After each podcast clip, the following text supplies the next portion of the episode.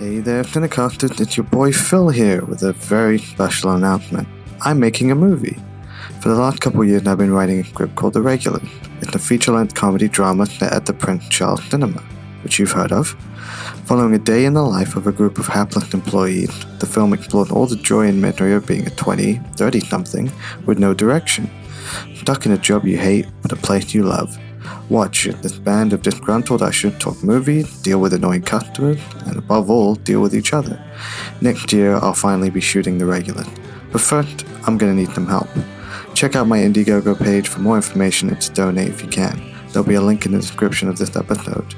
We've got a bunch of cool perks lined up for backers, including merch, tickets to the premiere, and even getting an actual role in the movie. Don't worry if you can't bear the change, just please share the page and help us reach our goal. Now on with the show.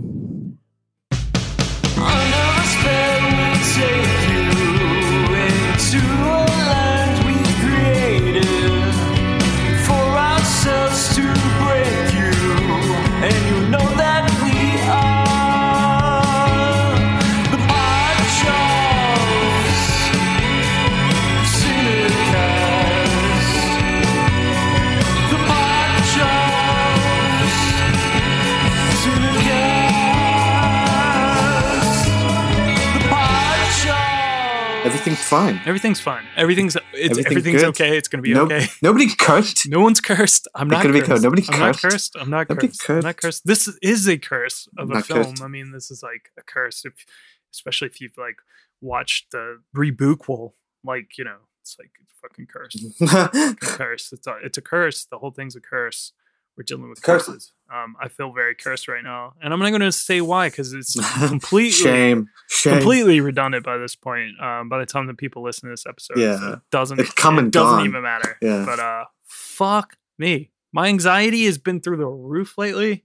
A lot to do with Yeah. what's going on, um, and then also just because I'm mental, and also because uh, of other things that I haven't even told you about. and uh, I'll tell you later. But yeah, it's like, oh my god! And Mm. now I feel like I'm totally cursed. So it's okay though. It's a stressful movie. It's okay. It's a stressful.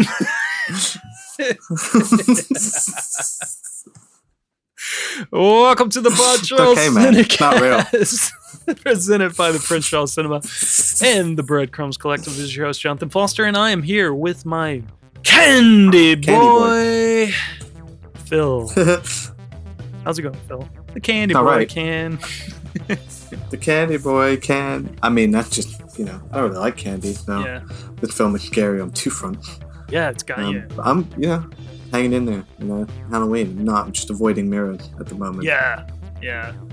No relation to this. I just hate myself. Hate the way I look. I feel like if this podcast was a mirror, we would definitely be dead because we're gonna say this name a hell of a lot more times than five times. I'm sure of it. Sure of it. Definitely. So we're yeah. definitely really like testing fates here. It's kind of crazy. You know, for people on the Patreon, just so you know, if you look in the mirror and you say "Podcast in the car" um, five times in the mirror, we show up in the bathroom and we do an episode on you. Yeah, just about Just- you on you. it's like a It's a roast. about you. It's like a roast. Yeah. we have mics for hands. If you pay us, you know, that, I think that's also you have to pay us as We'll- well. that, we'll that's how it it. works. But you have to pay us a hundred pounds for that. You know. We just rob you and do an episode on you. hey, Patreon. Speaking of It's not that Patreon, patreon.com forward slash the PCC Yeah, podcast. Uh, $5 or more a month, you can get yourself some bonus episodes. Me and Phil, we were going to do uh, something related to this episode, but we're not now because you know whatever it doesn't matter. If you if you become a patron you support the podcast you uh, also get early episodes. So we're not only doing the pod charles cinecast these days we're doing franchise and that's coming in your pod charles cinecast feed. And if you support the podcast you get early episodes of franchise as well as the pod charles cinecast. So yeah do it. Support the podcast. It's the only way we get paid i'm wasting money on plaques Yeah. that aren't going to be given to people uh, and that's coming out of my pocket. Oh. so support us. I'm gonna say, I was gonna say, you can cut this out, but do you think just in general, because remember this happened right before COVID, You think the Pod Charlies are just cursed? It is. It is. I, that's what I mean. The Pod Charlie's Because after that- completely cursed. Cinema's closed for like a year and a half. Yeah. And we can't even do it again because nothing come out. Yeah. Oh man. There won't be a Pod Charlie's 2022 because it's just gonna shut Are down. you kidding me? We're not doing this It's again. gonna shut down the film industry for five years. This is cursed. You get one plaque made. Barely made it You get one plaque one. made, and shit doesn't happen. One silver one plaque, fucking mate. plaque, and we're we're we're shutting down uh, like the whole fucking cinema. It's crazy.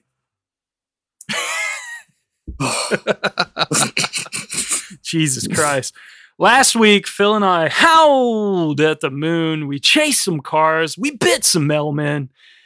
And we actually turned into a wolf with John Landis's An American Werewolf in London. Now we turn our attention to the mirrors. And do we dare utter that name five times? Say his name. It's time for vampires, witches, werewolves. Oh my! Spooky ooky. Halloween! Vampires, witches, and werewolves. Oh my! It's time for your spooky it's time for your spooky ookie. It's time for your spooky ookie. it's time for your spooky ookie. It's time for your spooky ookie. It's week four. Time. it's week four. Sorry, our final I'll- week. the last time it's the last it. time. It's the last time you're going to get that theme. the last week. The last. It's probably never going to get played October ever went. again. Uh, it's our Ever final week of Spooky Ookies. I can't believe. Holy shit, dude! What the hell happened? We did it. Because we doubling Another up these episodes. It's only the fifteenth of October by our count of recording this. Yeah, technically we've only done Yeah. it twice and we're done. sucks. But yeah, Fil, it's Oh My Week, aka a grab bag of horror, comedy horror, and supernatural films. Best week. We gave you, the listeners, the options between Richard Donner's 1976 Son of the Devil story, The Omen, the Spike Lee produced 1995 horror anthology film Tales from the Hood, and the 2000 Wayans Brothers horror parody classic Scary Movie. But you all That was my pick. decided to go with what film, Fil? Say it five times. I dare you. Dare you. Candyman. kind You dare me? You dare me? I'll say it. I don't give a fuck. to Candyman. I can do it. Do it. I don't have a mirror, so it wouldn't, it wouldn't even count, bro. Do it. Get a mirror. Okay, but on the fifth one, on the fifth one, you have to like, you have to edit something. You have to like, and then you do the rest of the episode by yourself. Wait, I'll, I'll get my phone. Yeah. It's a black mirror. count? Yeah, that's what Black Mirror is all about. Is this what um the remake is about? The reboot, the sequel? They just everyone does it in a phone. No. Don't use mirrors. Actually, dude, to be Nah, honest, it's worse it's even better with the mirrors and stuff in the in the rebootquel. I'm not gonna lie. I, I- he's All right, confined to rebootquel. fucking mirrors. It's pretty cool. You only see I'm the I have a question about the sequel, but we'll get Yeah. there in the end. All right, Um. Okay. Do it. Candyman. Candyman. Candyman. Candyman. Helen. Chicken shit. They will say that I have shed innocent blood. What's blood for, if not for shedding?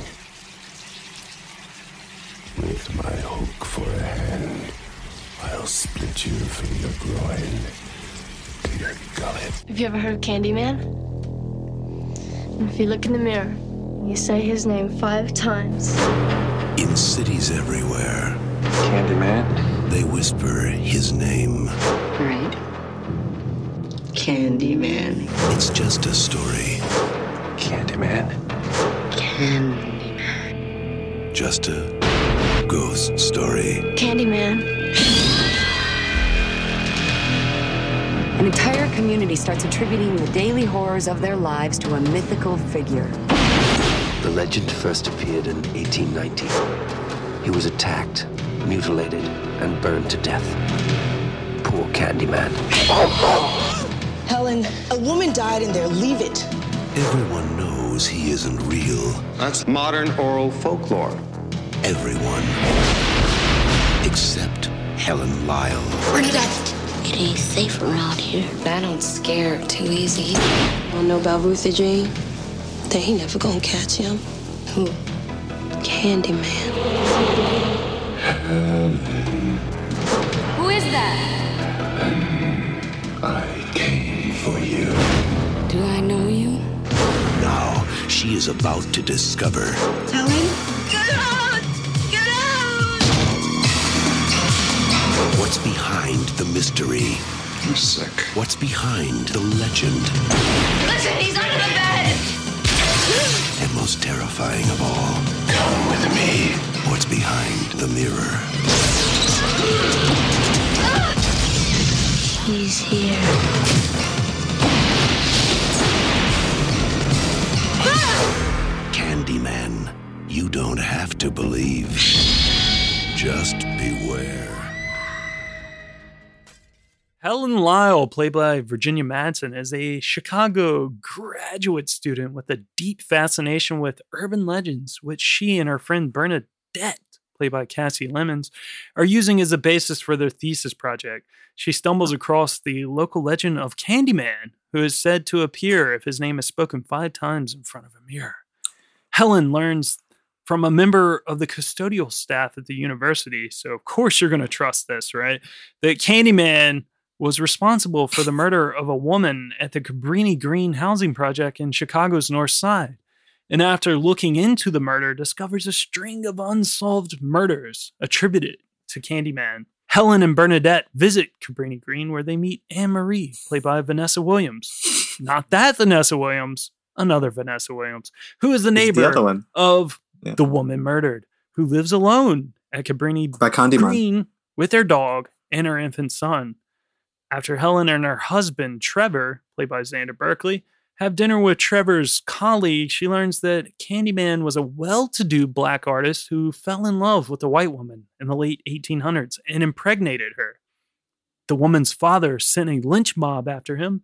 They cut off his right hand and smeared it with honeycomb stolen from an apiary, attracting bees that stung him to death. His corpse was burned in a pyre, and his ashes were scattered across the land on which Cabrini Green was eventually built. Helen continues to visit Cabrini, where she is assaulted by a local drug kingpin who is arrested for the crimes linked to Candyman. But soon after, a mysterious man matching the Candyman's description begins stalking Helen, and she comes to fear that the legend may be all too real. she decapitates Do, do, do. Anne Marie's dog and steals her baby and tries to burn it in a fire. It's the 1992 gothic supernatural horror film written and directed by Bernard Rose, who is one of the guys who like directed one of the versions of uh, that song from Body Double.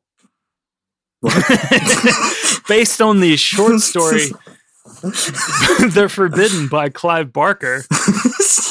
Trying to bring the farmer back. Hot takes out the gate. Candyman, Fil. Hot, hearing hot take. This was a really nice surprise. Had you seen it before? I'd never seen oh it. wow. I'd never seen it. Wow. I watched it this morning. I knew of it. Obviously, Yeah. I knew of Candyman. It's like, you know, supposed to be a fucking classic. But Yeah.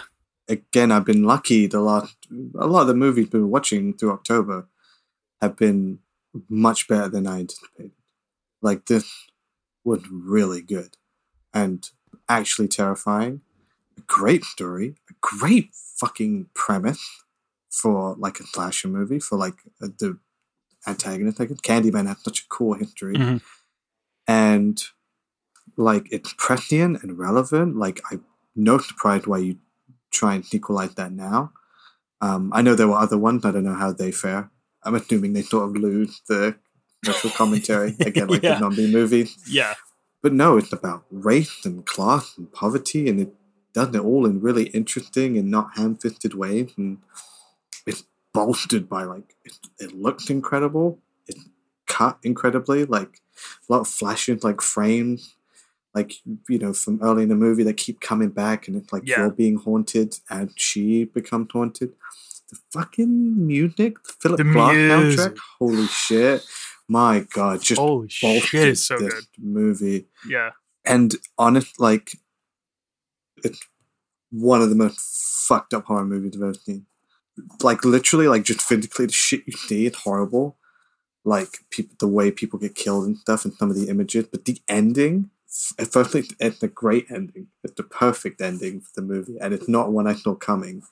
But just the idea of what's happening at the end is so fucked up and so unsettling Yeah. it's genuinely scary. Like I think this movie would have really like it kind of freaked me out now.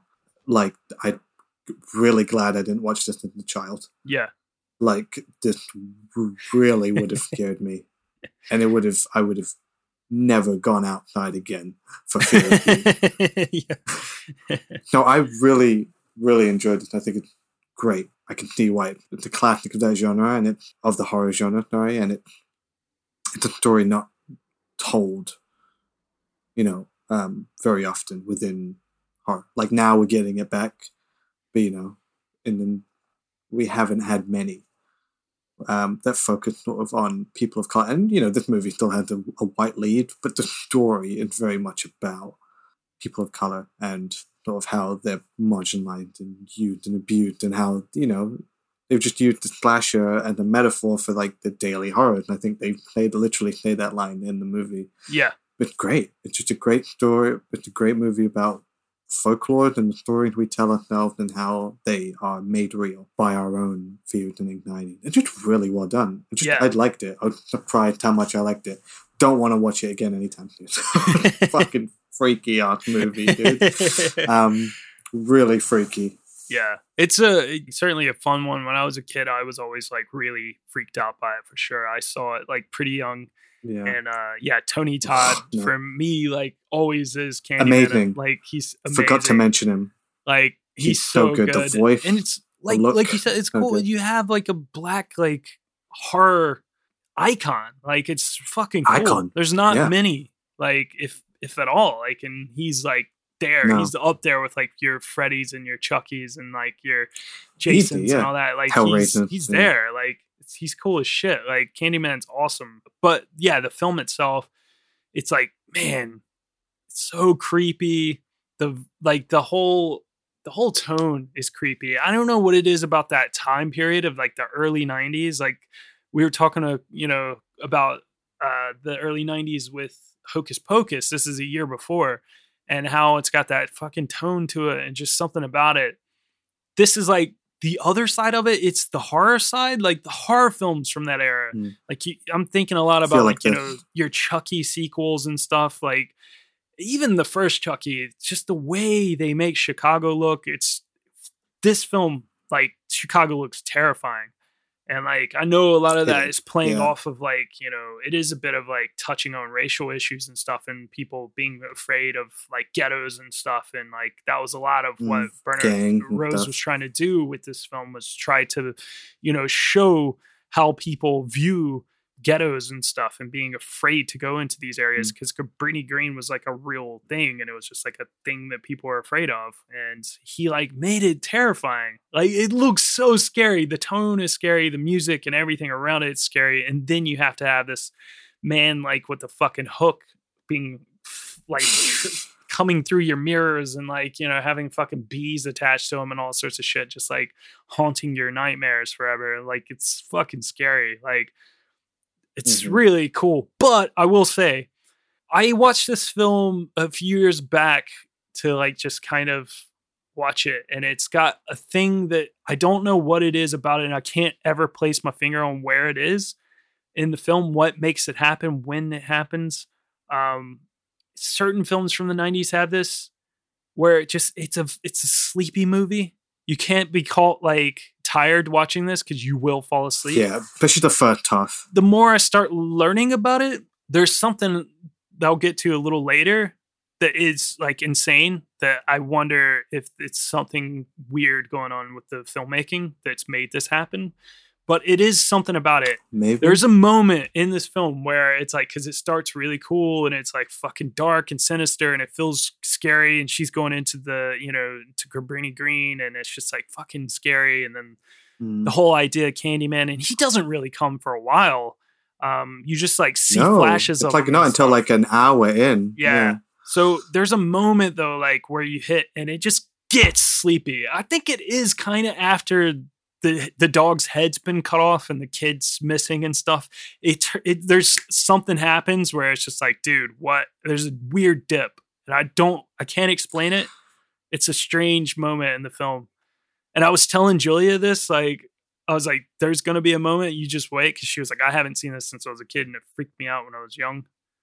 And then she's like watching it. And I was like, "You got sleepy there, didn't you?" And she was just like, "Yeah, nearly fell asleep." like, I think I honestly, I think it's part of the DNA of the movie. 'cause yeah, The, the whole thing with the eye, and he sort of hypnotizing her, and he keeps, Yeah. keeps blacking out every time he's there. Absolutely. And. I think that maybe there's something subconscious happening in the way Yeah, they're in making the it. film, they're yeah. trying to get you to feel like that. It's not, but it's weird. They sort of lull you into a dreamlike state just as the movie is ramping up to its Mhm. most violent and Yeah. most, you know, um, exciting. The first half is kind of it's slow. It's a slow burn. It's a lot, and that's why I like the first Yeah, yeah. half.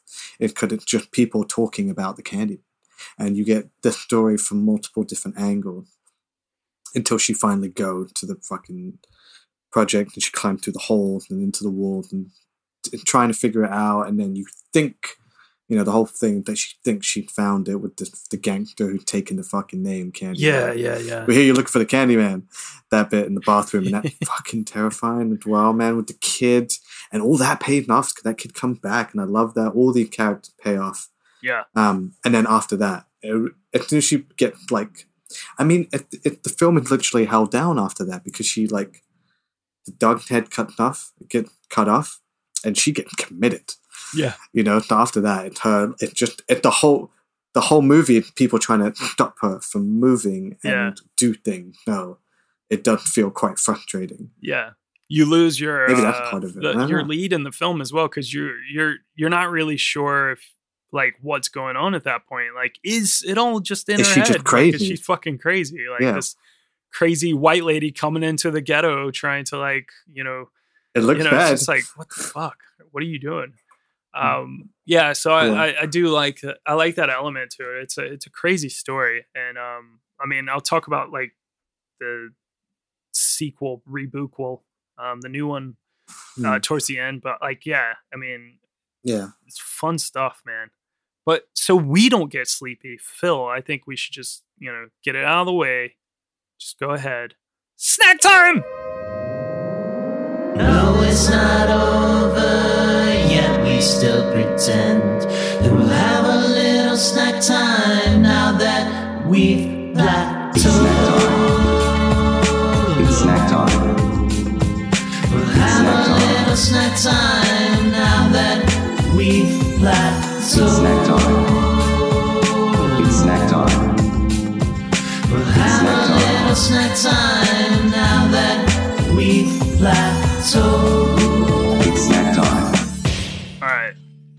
Did you did you order a special snack for this one as well? No. Didn't get screwed over this week. But I did get something. so we're talking Candyman, right? There's a lot of like old school looking Okay. shitty candies and, and wrappers and stuff that with razor blades and all With sorts razor of blades. shit. So yeah, yeah. I've got a really just it's the worst looking shit I've ever seen in my life. It's uh Ew, dude. as the mint selection um because it just looks like the candy that's just like you know it's that kind of shit And- old people give it's like- out you know you got clear Yeah, mints oh my buttered God, dude. minto mint humbug mint toffee best english mint so um That all sounds like trash. This is the kind of stuff You're the that, like, Candyman this week, bro. Oh, smells bad as soon as you open it. This is the kind of shit that will get somebody's house egged because, like, you know, you shouldn't. Yeah. You shouldn't have been giving out some shit like this. So, I'll I'll just Yeah. grab one, some mint toffee. See if there's any Oh, razor two things blades. I don't like. yeah, razor you have blades. to bust it open. Cool, cool. Safety first. It's like fucking rock hard. this is horrible. Oh, Maybe there is like a razor blade in it.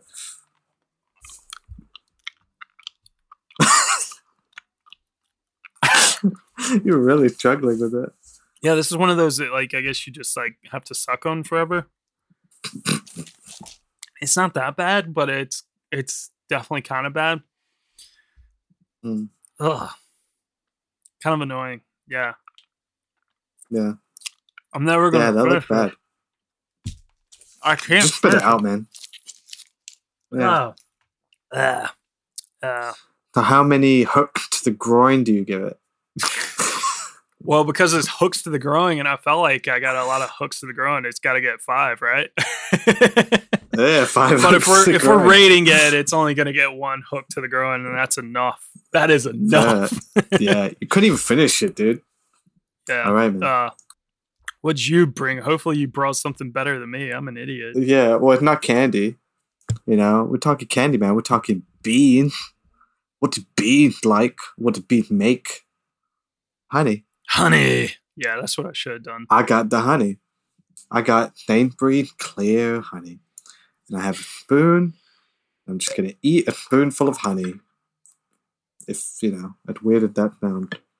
Nice. Ooh, sweet as fuck. Isn't good for when you're like sick. Yeah. You know, just a spoonful of honey. Ooh, look at that. Look at the drip on that. Just straight up honey. Just like Winnie the Pooh. Yeah. Sometimes that's like good, and mm. sometimes it's just like nah, Oh god, it's Yeah. so sweet though. Jesus a bit much. Yeah. And you need it. You need it with something, man. You've got to put it in tea or something, Yeah. or like on a pancake or something. It's good though. How many dogs' heads does it get?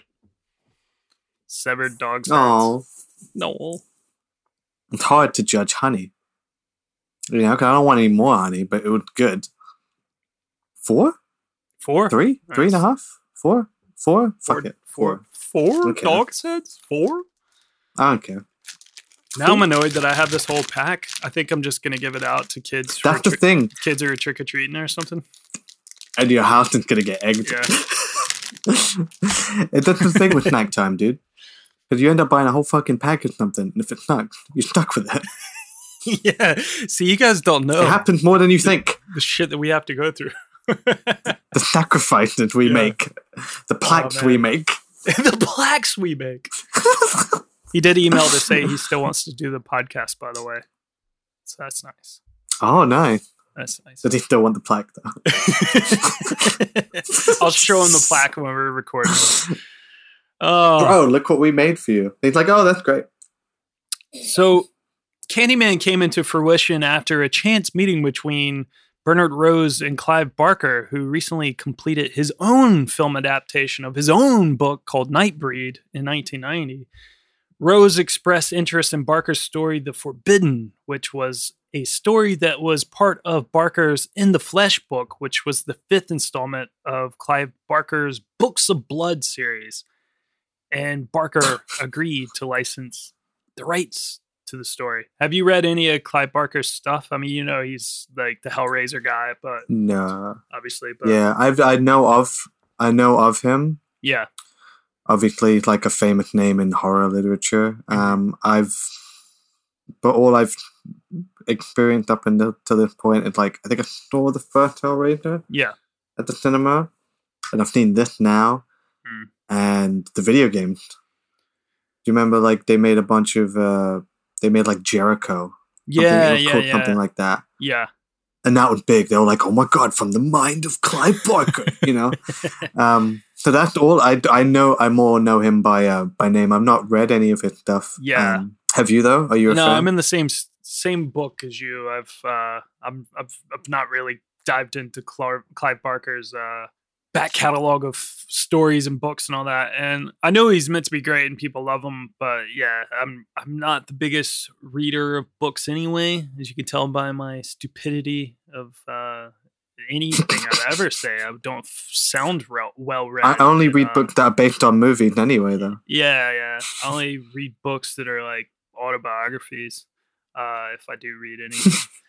and uh, yeah, so, but it's it's cool. Clive Barker, bit of a legend in the horror field, and yeah, um, his story though for the Forbidden, so it sort of largely is based around this sort of fable of a of a Candyman. It's like a bee covered creature with a hook and stuff, and it's a lot more about like uh people it plays a lot more on people's like beliefs of urban legends and stuff i mean similar vibes to this but it was actually set Mm. in liverpool isn't it set in Liverpool? yeah, it was set in Liverpool, which is Clive Barker's uh, like hometown.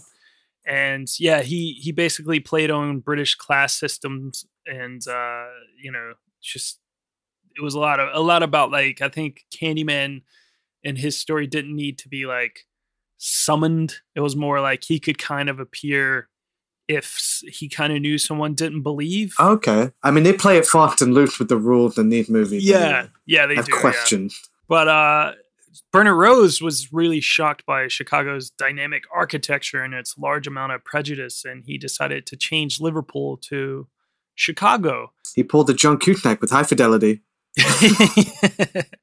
Assisted by members of Illinois' Film Commission, Rose scouted locations in Chicago and found Cabrini Green, a housing project notorious for its poor construction, violence, and high robbery rates. Rose said, and I spent some time there and I realized that there was an incredible arena for a horror movie because it was a place of such palpable fear. And rule number one when you're making a horror movie is to set it somewhere frightening. And the fear of the urban housing project, it seemed to me, was actually totally irrational because you couldn't really be in that much danger. Yes, there was crime there, but people were actually afraid of driving past it. And there was such an aura of fear around the place that I thought it was really something interesting to look into because it's sort of a kind of fear that's in the heart of modern cities. And obviously, it's racially motivated, but more than that, it's poverty mo- motivated. So that's his mindset going into it. The Cabrini Green housing project was also located between high class neighborhoods.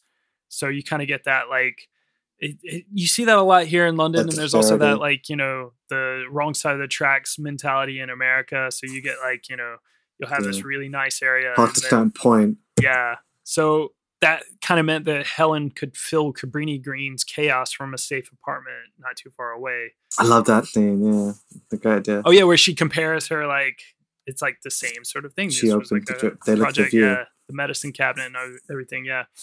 While investigating one of Candyman's crime scenes, Helen and Bernie discovered that, like you were saying, the design of the apartment's medicine cabinets made it possible for a point of entry for an intruder. So this was not a made-up piece of horror movie fiction. While researching the film, Bernard Rose likely read a pair of articles by journalist Steve Bogira, who is a someone who wrote for the Chicago Reader, and learned of a series of murders that were committed in Chicago in this very way. So someone was actually like crawling through medicine cabinets and killing people. So it's Oh, fucking up. scary. So scary. and fun fact here the Chicago based Legend of Candyman is, of course, a work of fiction, but there was actually a serial killer known as Candyman or the Candyman between 1970 and 1973. There was a man by the name of Dean Corll who kidnapped, tortured, and murdered at least 28 young boys in the Houston area. Corll earned his nickname for the fact that his family had owned a candy factory. So there is a real Candyman. Candyman. Candyman. So let's get in the cast. Bernard Rose's screenplay garnered a huge amount of attention from casting agencies, and Virginia Madsen and Tony Todd were instantly trying to get parts in the film uh, and it, to have a chance to work with the filmmaker. So it was, a, I think, a big thing at the time. Virginia Mad- Madsen who plays Helen Lyle, she was basically just struggling to get work at the time. She's Michael Madsen's sister, if you didn't know that. Um, she was struggling to get How is she? work at time. She was friends with Bernard Rose and his wife Alexandra Pigg, which is a horrible name. I'm sorry. Change your name. Yeah. You're in Hollywood. But uh yeah, so Alexandra Pigg, who was a British actress, and she was I can't remember what show, but it was some like old soap or something. She was like a, on TV and she was kind of a name that was rising, and she was originally cast to play Helen. Virginia Madsen was originally going to play the role of Bernadette until they decided to make that character African American, and then she lost her part. As shooting was about to commence, Alexandra Pigg discovered that she was pregnant with Bernard Rose's child, so she stepped out, and the role of Helen went to Virginia Madsen. You took the role away from me. you son of a bitch. Yeah, so That's funny. had Virginia Madsen been una- unable to step into the role, a producer by the name of Alan Poul was partial to Sandra Bullock as Helen, Really? as she was a relatively unknown at that point. Yeah. Andy B, I could do that. I could. I mean, they should have gone with. Could she already look like her? Fucking Gillian Aniston. yeah, dude, she does look a lot like she looked just Anderson, like her, distracted. Yeah. Yeah. All right, so Tony Todd plays Candyman. The role of Candyman, of course, turned Tony Todd into like, you know, a legend. I mean, he wasn't long off of starring in Tom Savini's Night of the Living Dead remake, but uh, you know, because that was only like a year or two before. But you know, he was a Mhm. horror icon after he was Candyman. But he wasn't the only actor in consideration for the film's title role. Eddie Murphy was reportedly a contender for the part. no, Eddie Murphy. Eddie Murphy. Eddie, Eddie Murphy. Murphy. It's Dude, the that's a weird time for Eddie. Murphy, you know? It's the joke. It's the weird time for Eddie Murphy. That's like Vampire in Brooklyn. Yeah. Name. He's making some bad choices. He could probably use he's something going like this. serious. Yeah. Yeah, like he made Harlem Nights and Boomerang, and Yeah. it's like, what are you doing? Beverly Hills Cop 3, and it's like this pre, you know, Nutty Professor and Dr. Dolittle, and Yeah. realizing that's where the money is. So yeah, this that's interesting. I don't, I, I- you, you wouldn't buy it. You'd just be like, Yeah. Eddie Murphy with a hook. It's weird, Yeah. man. Very would be He very could do that now. He'd fucking kill that now. yeah, But absolutely. Then, back then, I don't know. Would have been know if you'd so buy him. weird. It would be really distracting, I think, as well. he just comes in. It's like It's like, who's there? Candyman, Candyman, Candyman, Candyman.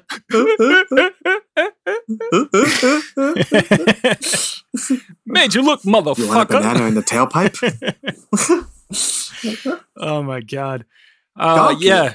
So it's unclear exactly why he wasn't cast. I mean, sources have reported that it had to do with everything from his height, because he's five nine apparently, and Height he short as well. would have seemed like you know really is a, not nearly as intimidating as the six foot five He'd have to wear a lift But also, there's Yeah. uh, with the big coat. salary demands. Of course, he probably was asking for a lot of money, and they definitely couldn't have paid. But Tony Todd recalled that there was a lot of skepticism from his colleagues about him playing Candyman due to the number of bee sting injuries that he would have to receive, and he persisted as he wanted to work with the director. And he said, "I've always wanted to find my own personal Phantom of the Opera." So yeah, it's kind of like an Oh, interesting Yeah, take. Yeah. wonderful. I mean, yeah, and there's only one, really one bee rific scene. Yeah. You know what I mean? It's not like the whole movie he's covered in bees. It's cool. It's that one thing, but it fucked up. You Some of those where he's just there. Opening I'm- himself up though, and just like Oh, that shot. Oh, Thick. so disgusting. But it's the coming out of his mouth, and I'm Yeah. assuming that it's Todd and not just like a dummy head. yeah, we'll get to really we'll get to that very Just coming soon. out. It's Oh my crazy. god. yeah. Uh, another thing I read, which is pretty crazy, he came up with the backstory of Candyman for himself. Apparently, I don't know No, how real didn't. is, That's the but fucking best bit. Apparently he came up with that. That's what I read. I don't know if that's true, but yeah, like the whole thing of being a slave, like a well, a well-to-do f- child of a former slave or whatever. I can't remember that whole premise, but yeah, I read it earlier. So Yeah, yeah, he- it's just Yeah, yeah. he's a painter who knocks up a white woman, and yeah, white woman. And yeah, And like they don't call the, him got by the lynch mob. It's a great. They don't call him Daniel Robitaille in this film, but that's his name. Like I don't think that name comes in until the second film. Yeah, I saw him credited that afterward, but I'm like, oh, they don't, they don't ever name him. Or Daniel Robitaille, that's his name, I think. But yeah, they don't I don't recall them ever Oh, saying I think no, in this but- movie it's just Candyman. Yeah, I think he's I think it's just just Candyman, Candyman, in this yeah. one. But when I when I looked up the cast, like Yeah. I always do for this, it's not Tony Todd and it's not Daniel something, and I was like, oh, maybe that's in another one, or maybe they didn't say it. Yeah, I think I think that comes up in the second film. Um because we have uh we have Xander Berkeley who's Trevor Lyles, so that's uh Helen's husband, but he I'll, Another we'll- piece of shit Yeah, we'll talk about him doing in the a, same thing he did in T two. we'll talk about him in a second, but um, there's Michael Culkin who plays Philip Purcell, and he's the man who is like the the the, the go to knowledgeable person about Candyman. He's the one who uh, tells the British dude. yeah, who's having dinner with Helen Yeah. and her husband. So like, he How will you bury me? How will you bury me? Everyone's such a dick in this Yeah, movie.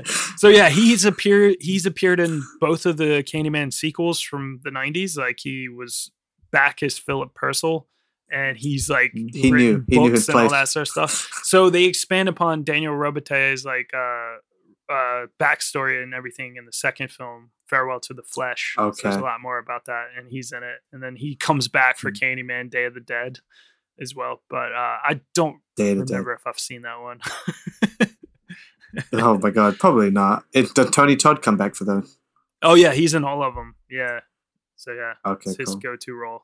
It's worth maybe worth watching them. We have Xander Berkeley as Trevor, and then Carolyn Lowery is Stacy. Dude, from the fucking beginning, you know, You You you, know. know. right away. You know, you know right just away. There's for it to something there, and I know she. I love how There's she knows there, as well. She's just dick. like, "Fuck you, man! Like, what's up with that? Who's this fucking Yeah. student?" Yeah, she called them on it. Oh my god, I hated that Yeah. dude.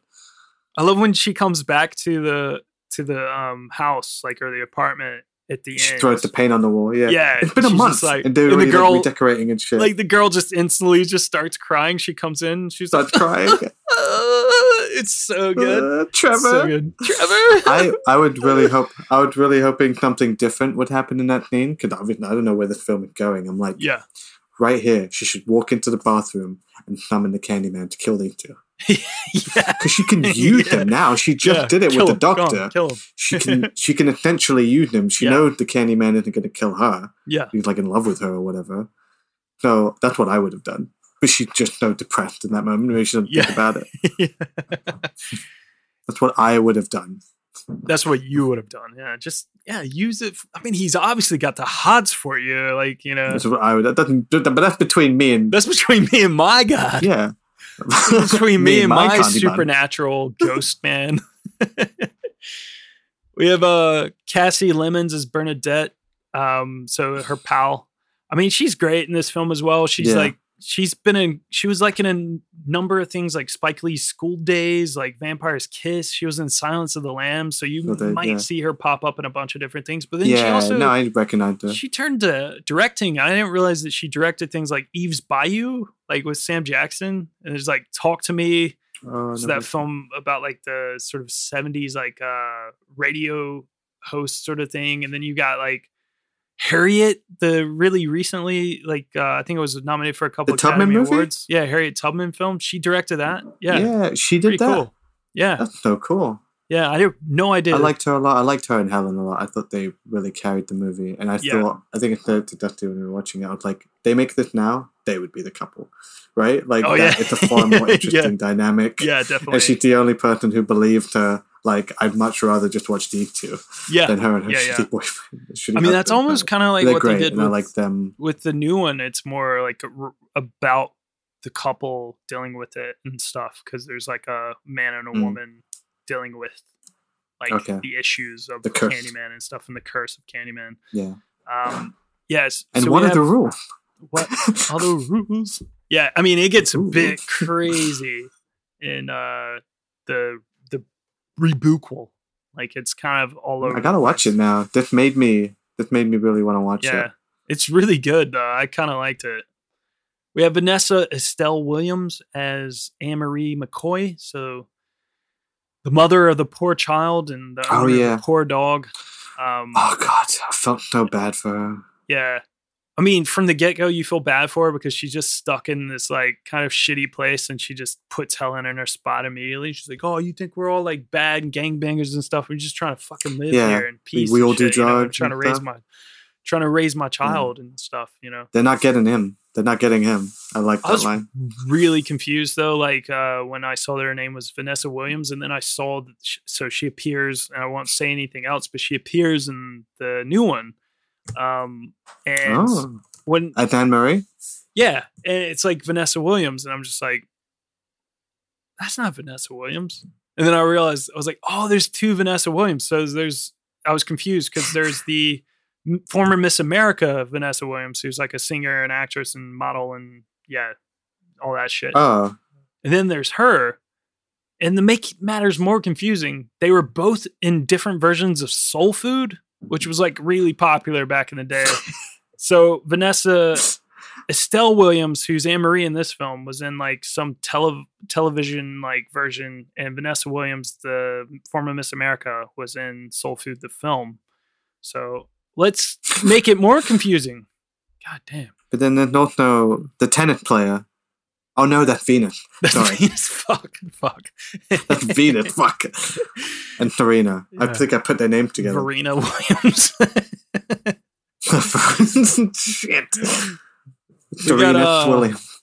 we got DeJuan Guy who plays Jake, the little kid. Basically, the only reason why I brought him up is because Oh, I that just, I just thought he looked like pockets from Hook, you know? He there does. you are, Oh, Candyman. God. there you are. He did lose his marbles. yeah, he lost them good. That kid is so great. He's uh I feel bad for him though, because Helen's just using him. She's just like, so. oh, Just using him and it gets him in like, trouble. You're not too afraid to go in there, are you? Like, unless you're a chicken. It's like, Yeah, fuck you- off. can You're you help like me? stupid white woman who's coming into this like Yeah. Place with like Hey, yo, nothing to 5 coming up the back door. got I nothing to bit. lose. You're just coming here to fucking around for some fucking college thesis, and Mm. you got this little kid getting him into trouble. There's like fucking like gang members. He like, gets her back, though. Yeah, that's true. He does. He gets her back, dude. He doesn't mean Fucking to. burned that woman alive. yeah. he, He doesn't mean. And he's right. to. He is right in the end. He doesn't mean to. But he Yeah. does. He gets the Candyman. The Candyman is real. yeah. There was one last person that I wanted to bring up. There's, I mean, there's other people, but there's one person. Did you clock who was at the very beginning of the film? Ted Raimi, bro. yes, Ted Raimi. Don't even at me. the boyfriend. Ted. Raimi Billy. is like the bad boy in the leather Yeah. jacket. he does not like like, holy shit. like Julian. I watched this um actually like two You're not that dude. two or you three know? weeks ago, and it was just to watch it because it was before it was Mm. chosen for an oh, oh my you know for this Yeah, podcast. yeah. So I was like, oh sweet, I've already watched it. I can like not as much work needs to be done. But yeah, like I I was just like, dude, he is not. He is not that guy. Like I've seen Intruder. Nah. And he comes in He's and not think the it's cool a joke. guy. Yeah. Yeah. I mean, it He's is funny meant guy, to man. be. He's the, the guy at the bugle, you know, in, Yeah. in the Evil Dead, Henrietta or whatever. Yeah, yeah. He's great. But it just it was really weird. I'm like, is that fucking Ted Raimi, brother? Yeah, it's just like he's not that guy. Yeah, it's it's it's Yeah. played funny anyway because it's like obviously it's the woman telling the story, like the girl Telling telling. Helen because it's that during that whole urban legend bit at the beginning. Yeah, because she's like, oh, so she's dating Michael, but then Billy comes over, that sort of thing. I love I love how this film plays with urban legends as well. I mean, like Candyman obviously is like very Yeah. much like a, a mix of like it's almost like the hook the hook urban legend, like you know the killer with the hook that kills people, but also like it's blended with like in this film Bloody Mary, like because it was like I said, you didn't Mm. summon he wasn't summoned in um in the story book. by Clive Barker, but yeah, in the film Bernard Rose added the whole element. It's very much like Bloody Mary, where you say the name three times in the mirror and she comes to kill you. So I love it though. It's cool. Mm. I love urban legends. I, I thought the the beginning's really interesting where they're talking about like urban legends and all that sort of stuff. And could you imagine taking that class? Yeah, I really dug be really that. fun. Like fuck really yeah. fun. Okay, but with the thing with the with saying the name, Yeah. did that have to happen, or is he is he killing people in the project just because they're there, and that's where his like remains are, and is it like he can be summoned anywhere by saying those names, and like why isn't he summoned when Helen says it right away? But she come he comes to her later. You know what I mean? Yeah. But there's that bit where she's doing it with her friend in the mirror, and her friend chickens out, but she does it five times. Does it not count then?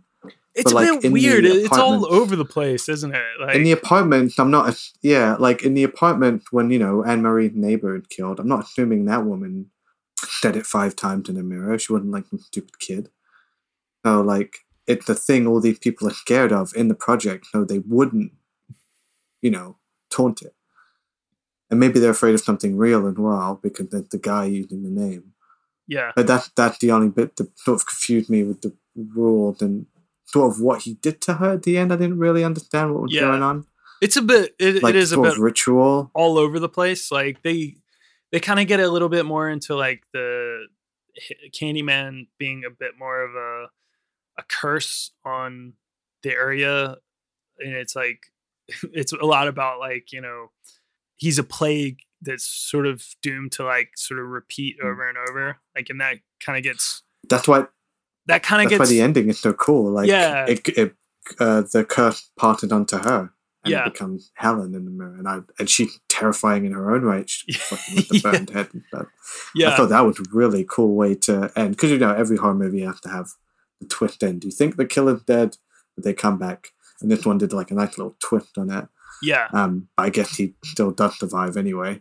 Yeah, I mean, it's like because he's a bit of a plague. I guess he's just going to be there all the time anyway. It is He's a bit already dead, strange though right? because she like kind of pull. It's almost like she pulls him out of his weird fantasy thing that he's already dead, but he's there and she can hurt him, which doesn't make sense because he's a phantom. It's very, it's it's, like very Nightmare on Elm strange. Street, Yeah, where it's like the, it's like how far does the magic transcend, right? Like Yeah. so he can appear in your mind in your dreams and stuff, but then you pull him into reality. But then how much power does he Yeah. have in reality? And it's really weird. Like, and he's already dead. So how can you kill him again? it feels like it sort of like it loses me a little bit with that, and I think that kind of goes hand in hand with like the sleepy element of it, like because it's like it's a, a bit confusing. I think they do a better job. It of, is toward the like end.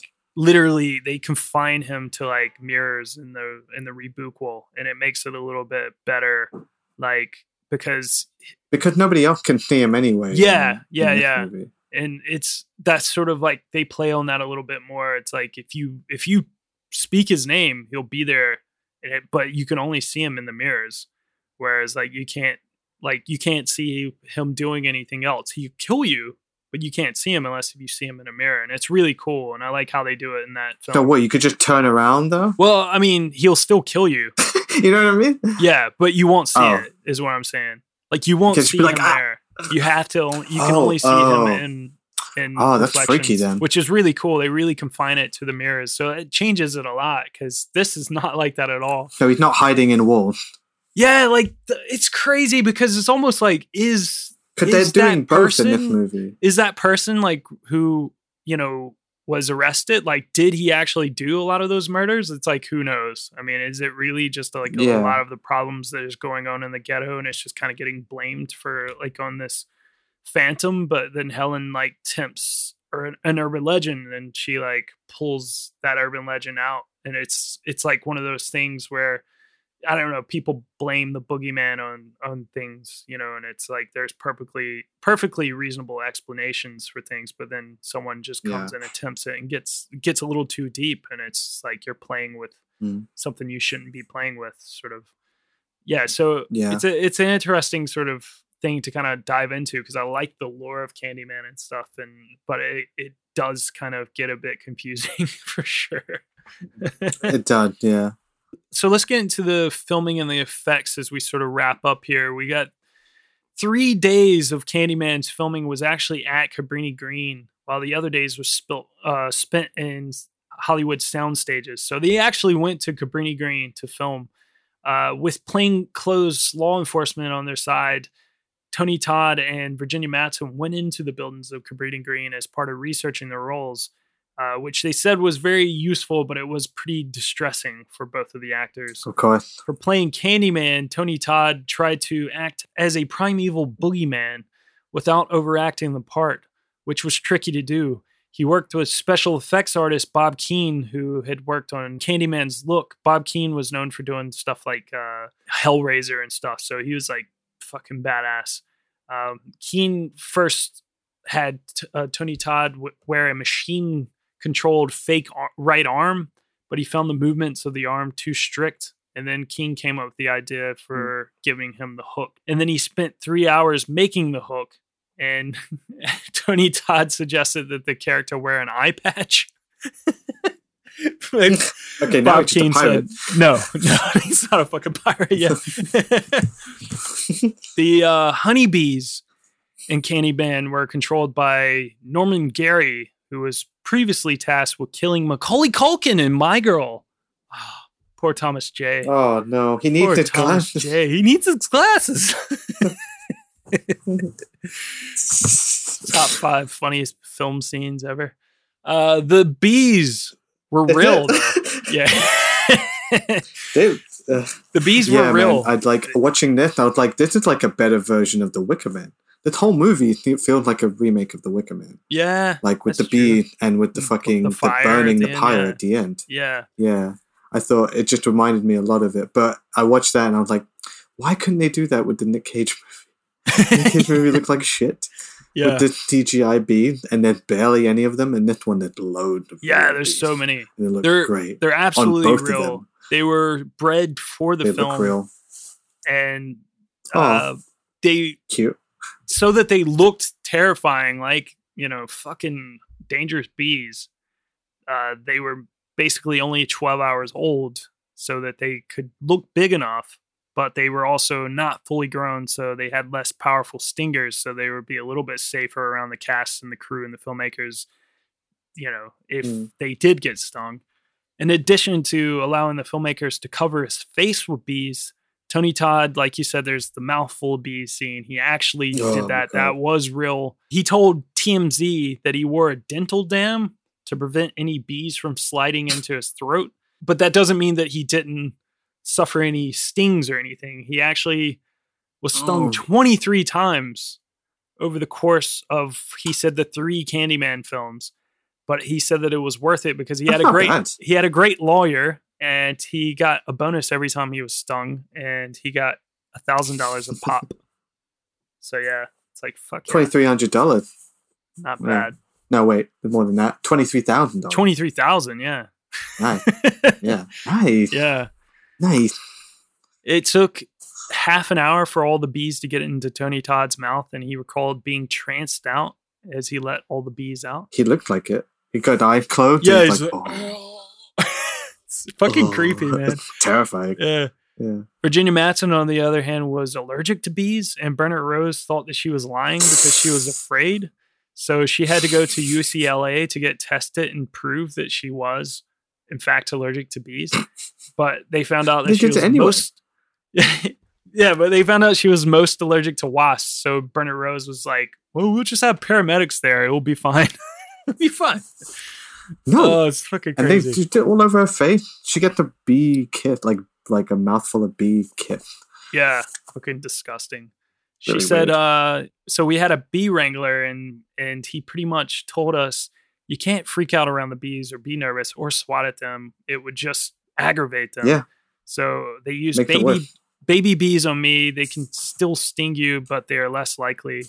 Uh, when they put the bees on me, it was crazy because they have fur. It felt like little Q-tips roaming around me.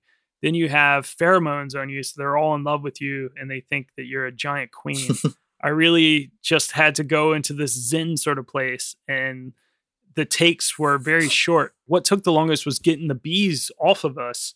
They had this tiny bee Mm. vacuum, which wouldn't har- harm the bees. After the scene where the bees were all over my face and my head, it took Tony and I 45 minutes just to get the bees off. And that's when it Oh became difficult to sit still. It was cool though. It was, I felt like a total badass doing it.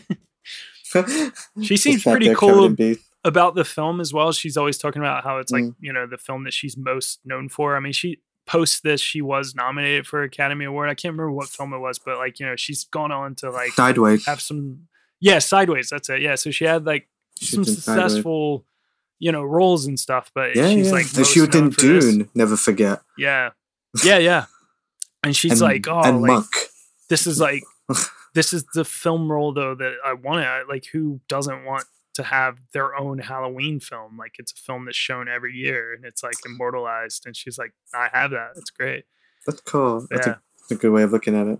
but we were talking about the hypnosis though Fil this is crazy so this is where the sleepiness comes in I think so Bernard Rose also utilized hypnosis in his movie to work to work around what he saw as a cliche of excessive screaming in horror films. Bernard Rose came up with the idea to have Virginia Madsen hypnotized in the scenes where she's confronted by Candyman.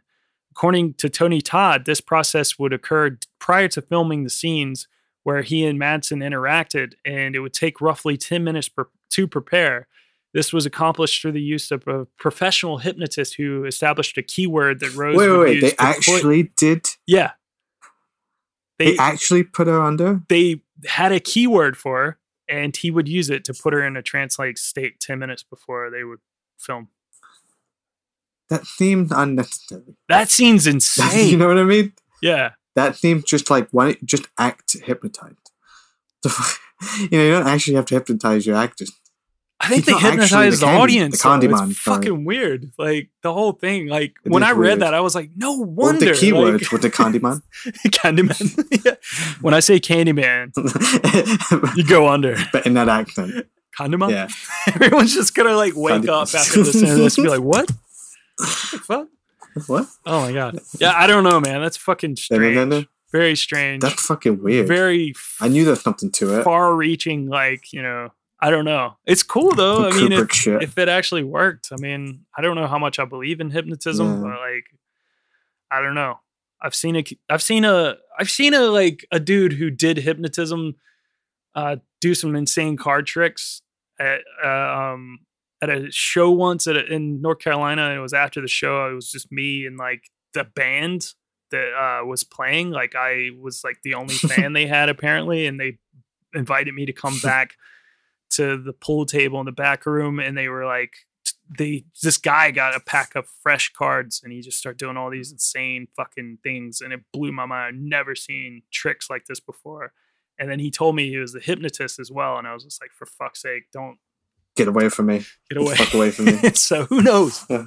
But I don't know how Don't talk to me. about hypnotism. I've seen Candyman. Yeah, I've seen, I've seen Candyman. Yeah, I've seen uh Derren Brown. You know, like get away. Yeah, you're gonna Are you make me, Derren Brown? make me Fuck jump off off. a fucking building. Yeah, you're gonna maybe I know you. fucking jump out of an airplane without a parachute. Derren Brown, fuck you.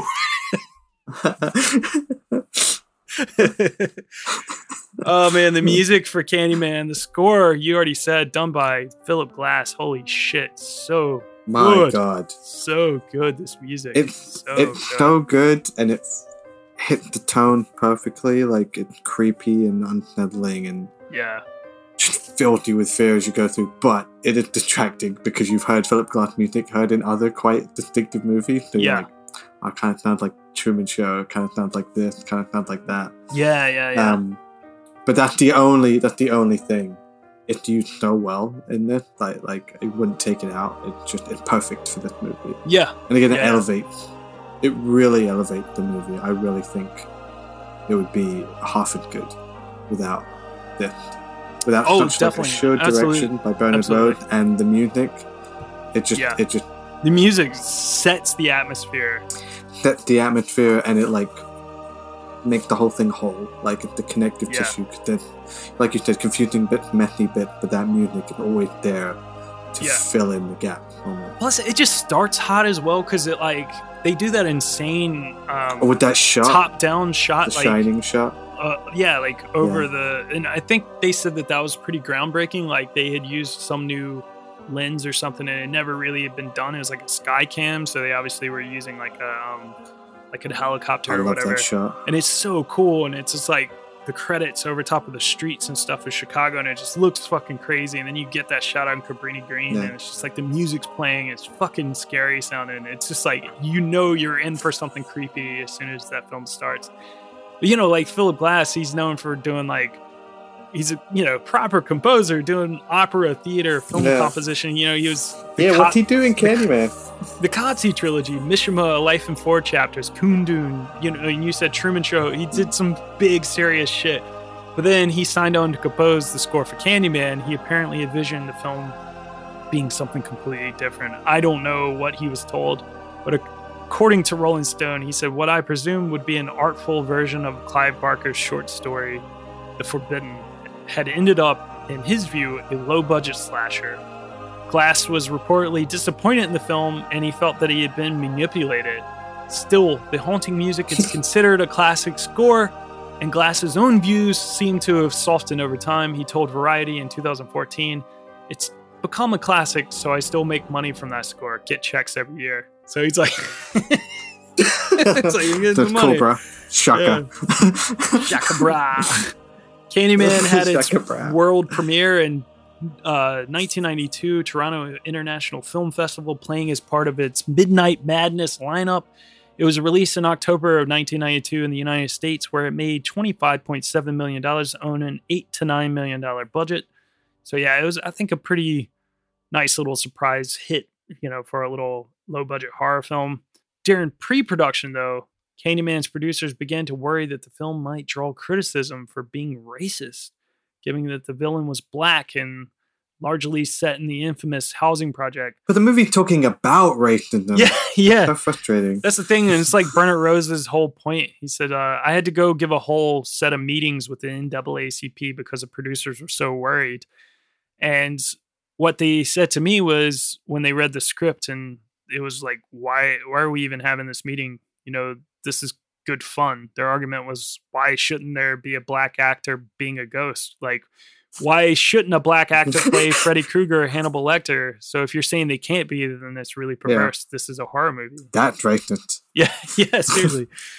but some black filmmakers still dis, uh, expressed their disappointment in the film, basically that it perpetuated racial stereotypes. Carl Franklin, who did uh, Devil in the Blue Dress, said that there's no question this film plays on middle uh, white middle class fears of black people. It unabashedly uses racial stereotypes and destructive myths to create shock. I found it hokey and unsettling. It didn't work for me because I don't share those fears, buy into those myths. Fair enough. Yeah, I mean, he'd right. It playing on those fears. Yeah, for sure. Yeah. Bernard Rose, like, I think he found those kind of hard to to hear because his his goal to adapting the story was to upend the myths about inner cities. He said the tradition of oral storytelling Yeah. is very much alive, especially when it is a scary story.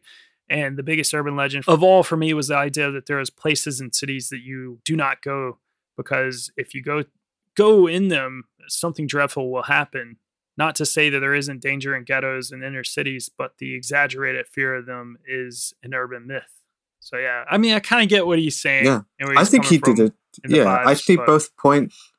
Yeah, I I see both points, but like I see this very much watching it. I was like, it's a movie that's definitely dispelling those myths. Could, could the Candyman isn't real. The whole point. Yeah. It's like in real life, you know, there isn't this boogeyman to be afraid of. These are just people, and we put up these fucking invisible walls, these make believe barriers, and we're we're causing this conflict. It's ridiculous, you know.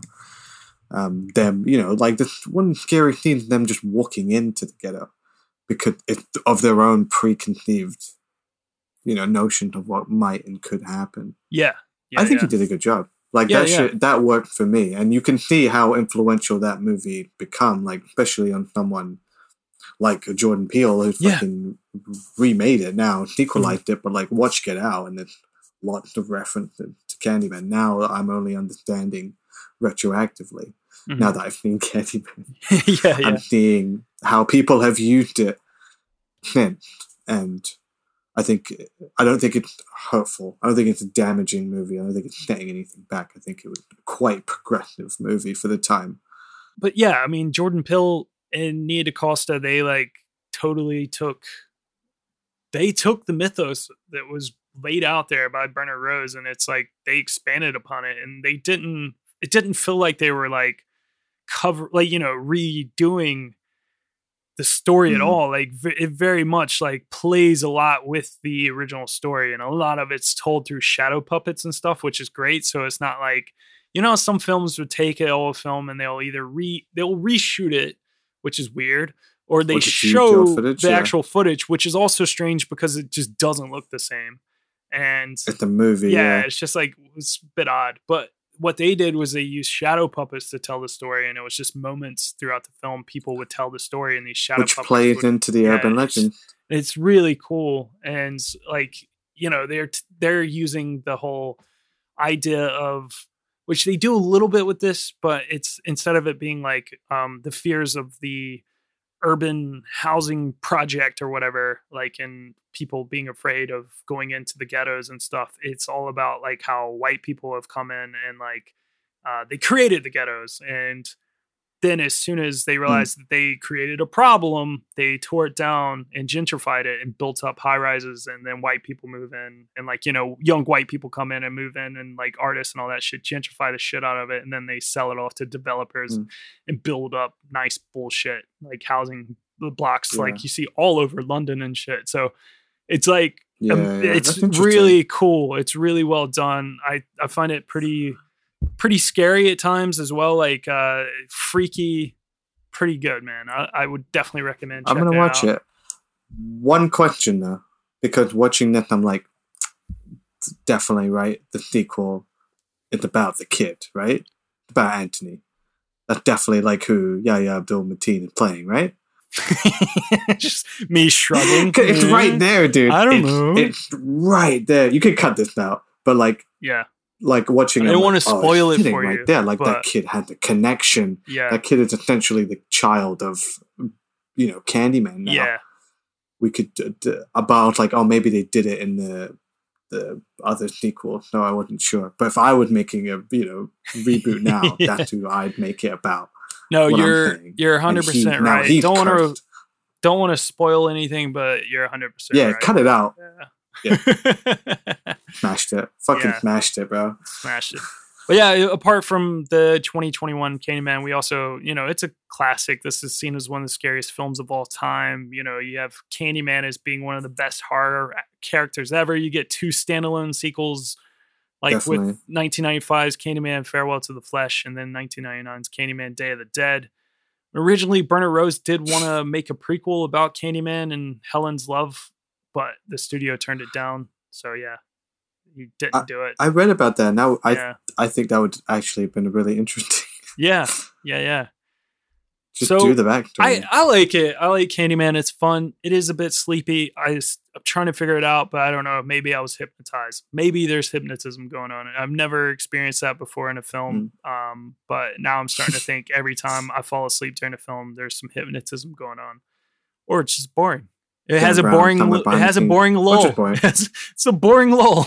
it does yeah but yeah it's a it's an interesting one uh tony todd's great in it um but Fil that's it that's uh the end of vampires witches Oh, and no. werewolves oh my oh my oh no the arc is over oh my halloween halloween oh man, I'm gonna miss that theme song. I'm gonna miss this arc. It's been surprisingly good. this arc's been fun but we're gonna have fun Apart starting, from Hocus Pocus. starting next week Fil because we're gonna usher in our other new little mini arc for the month of november called two thoughts too deep which is uh, definitely Too ripped Deep. off from Ariane's brilliant naming of Too Fast, Too Furious when we recorded franchise. but what is Two Thoughts Too Deep? Well, inspired by you know our Donnie Darko episode, we're going to be looking at films that we thought were fucking deep when we were younger, and see how they compare to today now that we're adults. And first up, heavy fucking hitter next week. We're finally Oh, gonna man. find out why Hollywood won't hire Zach Braff anymore. We're gonna figure that shit out. God, for anyone who remembered that joke, they remember what episode that happened in. For I don't remember it either, but it's Uh, It's classic. gold, gold. That's gold, Jerry. But yeah, it's 2004's rom com drama Garden State. Holy shit! God, Is this film Garden good, State. or does we it hope just you have like the shin? a fucking good soundtrack? That's just. Uh, I think that's what it was. Yeah, We're that one. Try to figure Definitely that that one. Got a great fucking soundtrack. oh man, Fil, are you ready? Jesus. Two thoughts too deep. No, not really. Yeah. Each arc had a different effect on me, and Yeah. I feel like this one it, it could be confusing. kind of, you know, I some of them I know I don't like, Yeah. you know, and it's like I know these are bad, and now I have to go back and like figure out why. I mean, the sec- I think it's the second week. Ooh. Yeah. Ooh. Ladies and gentlemen, you'll figure out like all of the uh, films as we go each week. We'll tell you at the end of each episode, like we have been doing in recent weeks. Um, so yeah, Garden State's next, but we do have some interesting titles coming up. Uh, but I will say that one will be probably still pretty good. It's just it kind of fits into that box of being these weird films that kind of like make you think a lot of thoughts when you're young and then you watch it when you're an adult and you're kind of like that was dumb so we're gonna we're gonna see i don't know maybe they'll maybe we'll like really like garden state who knows but you'll have to Sure. find yeah, out I liked it when. I was 13. We'll. Well, ladies and gentlemen, as always, you can follow us at the PCC Podcast on Twitter and Instagram, and you can follow me at Tall for All, T A L L, number four, A L L on Twitter and Instagram. Fil, where can people find you? I'm at Faraway Dad on Twitter and in real life. I don't know why I did it like that. I'm gonna go home and uh, you know listen to New Slang a little bit. You know, just put that on. just think about Yeah, things. Put that on and Do you ever just like want to do like And weird everything's stuff, okay. You know? It's just like you know, like just you know, totally original things. You know, I can't wait. I can't wait. I can't wait. It's gonna be so shit. random. So random. Can't oh my god, wait. so random. I can't wait. Can't Oh my god.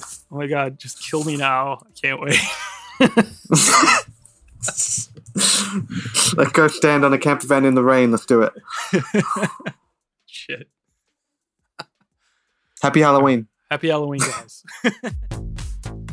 this podcast is presented by the Breadcrumbs Collective, home of the Pod Charles Cinecast, Caged In Coppola Connections, A Driptown Limerick, Maine, Franchised, and many more to come.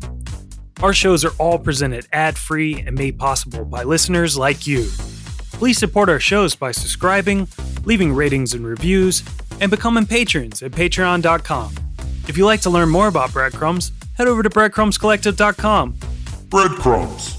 It's more than a podcast network, it's family.